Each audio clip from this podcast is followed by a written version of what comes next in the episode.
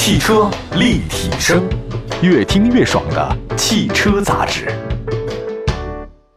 各位好，我是董斌，欢迎大家关注本期的汽车立体声啊。我们节目呢，在全国两百多个城市呢落地播出，同样在网络上呢也可以收听，视频、音频都有。我们今天说的是几个大事儿啊，我们编辑编的题目都还挺大的，国家政策，还有汽车那种大的企业的一些合并重组的消息啊。我们先先说第一件事儿嘛，这个是七月十五号，工业和信息化部办公厅、农业和农村部办公厅啊、商务部办公厅正式发布了关于开展新能源汽车下乡活动通知。那上手呢就是三个大部委的消息哈。我们说一下简单这个通知嘛，讲的就是说以后呢新能源要下乡了。这次活动呢是今年七月到十二月啊，活动期间地方政府要发布本地区支持新能源汽车下乡的相关政策。而且啊，参与的汽车企业也会发布活动车型和优惠措施。它的目的呢是促进农村地区新能源汽车的推广。它比如说像山东青岛、海南的海口，还有云南昆明、四川成都啊、山西省太原等等，它一系列的这个企业活动都开始了。这次呢，参与的这个新能源汽车企业还挺多的哈。我们看有都有谁哈？关注一下北京新能源、EC 三、长城汽车的欧拉二一和欧拉 Q 啊。那上汽通用五菱的这个宝骏 E 一百、E 两百和宏光 mini EV。重庆长安的那个长安奔奔啊，e-star，奇瑞呢是奇瑞 eQ 一，安徽呢是江淮汽车的那个 iEV 六 E 啊，比亚迪呢是元 E 一、E 二、E 三，这个都有。还有呢就是东风啊，新能源的 EX 一，一汽奔腾轿车的奔腾 E 零一啊，浙江合众汽车的哪吒 Number One，这个大家都算是耳熟能详了哈。乘联会秘书长崔东树他说，那个在农村市场新能源有巨大的潜力。专家们已经给出了说，我们新能源一定要到这个乡下去啊。所谓的乡下，我觉得是好事儿。但你说我乐观不乐观呢？还真不是很乐观。因为在城市当中开车啊，那确确实实你需要很多的这种条款，比如说你得有驾照，你还得有车位啊。现在很多地方需要车位，你还得进行摇号。可是你要想想看，在农村或者说在一些城乡、二三线的城市，有的地方它不需要，等等你随便买啊，它没有限号啊。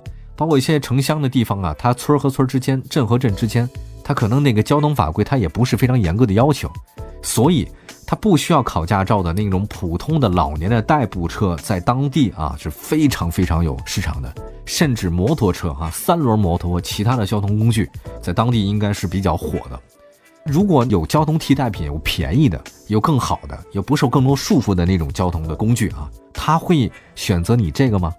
我是觉得这个不太现实，你更何况现在在大中城市当中啊，很多城市那个老年代步车啊大行其道，在路上呢是横冲直撞，都是老头老太太在开，你也管不了啊。他们说这个我就开就开了，那个警方有时候他们也不是非常能够管住他们。所以你说新能源下乡，很多人也说可能是存疑啊，未必效果会特别的好。而且呢，我还有一个想法，就是说。调查一下，到底谁能给我一个准确的表格，或者说一个调查报告，就告诉我说，真的在中国的所谓的乡下地区、哈农村地区，大家开的都是什么样的一个车型？其实这个很好理解，在美国呢，它美国的乡村那不都是皮卡吗？这个是他们的天下。那日本的乡下呢，都是 K car 啊，就是像北斗星这样的车型。欧洲呢，它不管乡下还是不乡下啊，它这个欧洲城市人都不多。但我很想了解，在中国的像这个农村地区，他们开的这个车型到底是什么？这个之前好像没人统计过。好，那接下来我们再再关注下一个。七月十六号，菲亚特克莱斯勒 FCV 和这个标致雪铁龙 PSA 合并出现了突破性的进展，真是活久见啊！这两家这么大的公司呢，居然搞在一起了。经过双方的商议，决定呢将新公司命名为叫 STELANTIS，就是与群星共同闪耀哈。FCA 公司和 PSA 公司解释呢，说就这个名字的拉丁文呢，源自向创始公司的丰富历史所致敬，跟天文学的融合，抓住了推动这一行业变革性合并的乐观活力和改革的真正精神。哎，你没发现吗？就是国际大企业特别爱搞这种玄学，啊，没有这种事儿的话，他给你搞一个，说的也都是那种不着边际的大话，哈哈，不清楚他们的未来方向，就不说实际的事儿哈。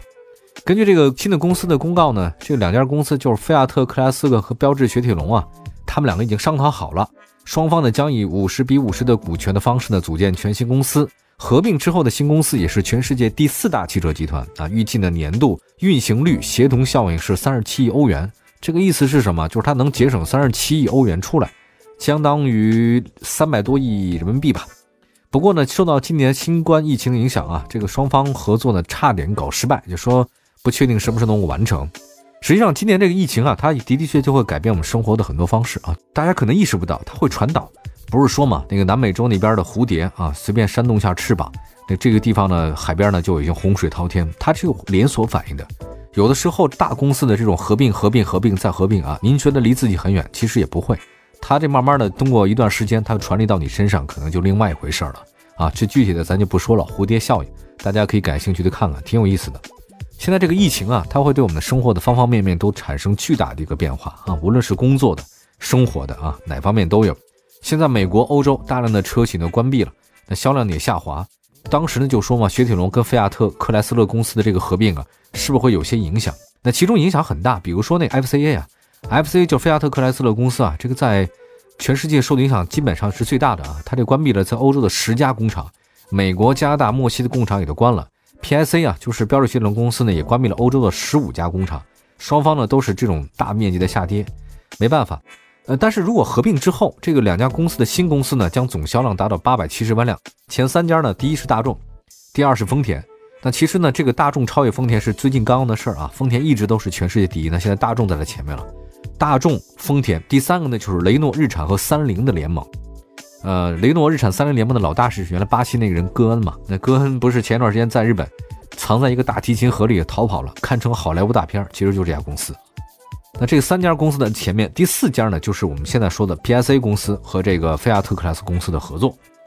双方计划呢干什么呢？未来啊，这其实是各取所需。有的时候这两家公司的合并啊，就相当于两口子过日子，这个没有毛病的啊。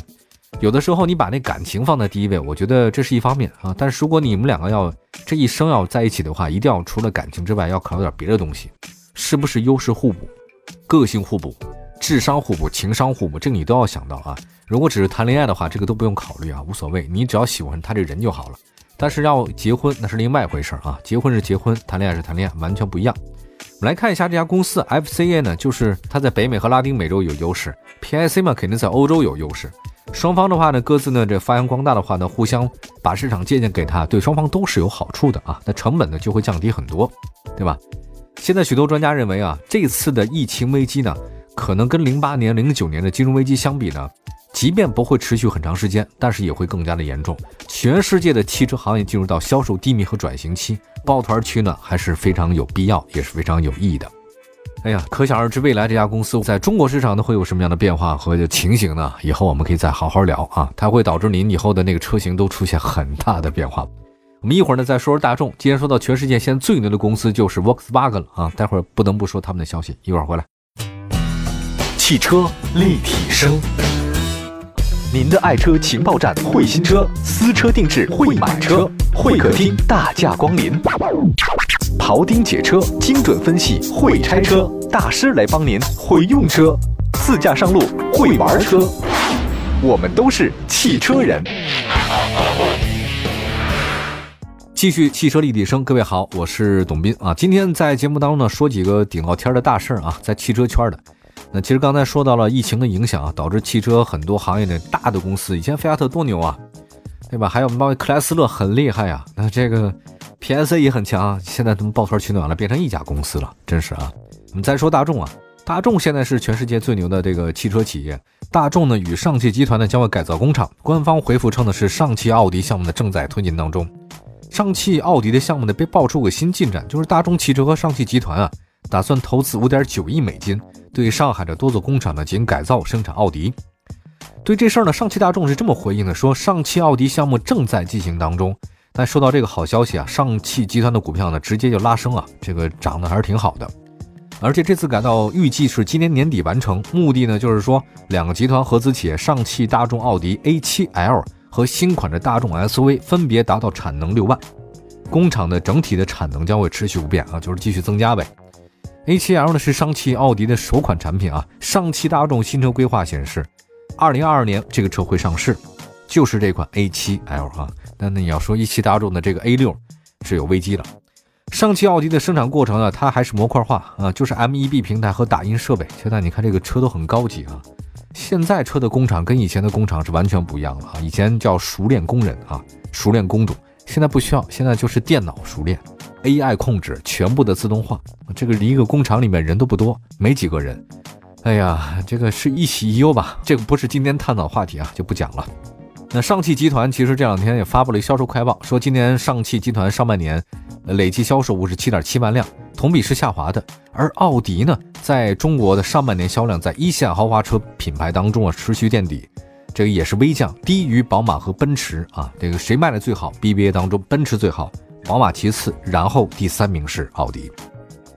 现在因为国家咱们不是开放了政策嘛，就是同样一家企业在中国国内不仅仅只有两家那个合资公司，它可以搞好几家啊，所以这个未来的方式方法还挺多的。那上汽奥迪也会出现了，以前只有一汽奥迪嘛，它一直不让它搞啊，现在会有上汽奥迪了，所以这个对一汽集团呢是一个比较不太好的消息啊。再下一个说说日系啊，继大众汽车收购国轩高科、奔驰入股那个福能科技之后。又一家国际车企呢，对咱们中国的动力电池企业感兴趣，这是哪家呢？Honda。七月十三号，本田啊跟宁德时代就新能源汽车动力电池方面签署了全方位的战略合作协议，这个很有意思。那么 Honda 呢还将投资认购了宁德时代百分之一的股权啊，大家不要觉得这百分之一很小，因为这家公司的这个股本就非常大，占到百分之一就是很大的资金量了。根据了解呢，，Honda 与宁德时代呢将会结合双方的优势，携手共同研发新能源汽车动力电池和未来电池技术的这种基础技术。通过此次合作，，Honda 将会获得纯电动汽车电池为主的宁德时代电池的稳定供应。呃，另外呢，，Honda 将参与宁德时代非公开发行的股票认购啊，成为他们的一个股东了。而且据了解，搭载宁德时代的动力电池的中国生产的新能源汽车，预计呢在二零二二年首先向中国市场开放。未来呢，这个轰大呢将会双方探讨全球的这个扩张的可能性。这个宁德时代它最有名的一件事，前段时间跟比亚迪的王传福就刀片电池那个自燃呢，曾经打过一次赌嘛。但目前国内最厉害的就是两家，一个宁德时代，一个是比亚迪。那么你要说宁德时代这两天那么火啊，这股票真的是像坐火箭一样往上蹿升。那么请问宁德时代的未来会很好吗？这个也不好说哈，因为受到疫情影响啊，这个有个数据显示，今年前五个月全球动力电池销售同比下降百分之二十四，还有包括那个特斯拉 Model 3国产化和奥迪 e-tron 这些车型产品的提升啊，这这些两家公司用的谁的电池呢？LG，韩国 LG 化学动力电池销量同比增长百分之七十。Model 3用他们的，奥迪也用他们的，而且这个 LG 的化学动力电池呢，全世界占有率从一九年的百分之十点八激增到现在百分之二十四点二，也就是说，以前宁德时代是第一位，现在被 LG 化学动力电池给干掉了，所以现在 LG 居然是第一位了。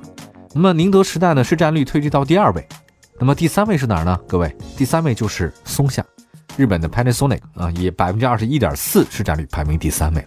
它实际上现在这个特斯拉 Model 3卖的全球那么好啊，导致现在这 LG 的电池也卖得很好。那宁德时代是压力还是比较大的啊。那么现在全世界三足鼎立的态势呢已经出现，宁德时代有没有绝对胜算呢？我非常希望有啊。一个是韩国，一个是日本啊，一个是咱们中国。我特别希望咱们中国呢，在这个动力电池方面能占到世界领先位置。好，我们今天说的就这几条消息吧，一共是四条啊。首先说新能源下乡啊，第二个的话呢，FCA 和 PSA 合并。我们可以大胆的估计一下，未来会有更多的公司进行这样的合并。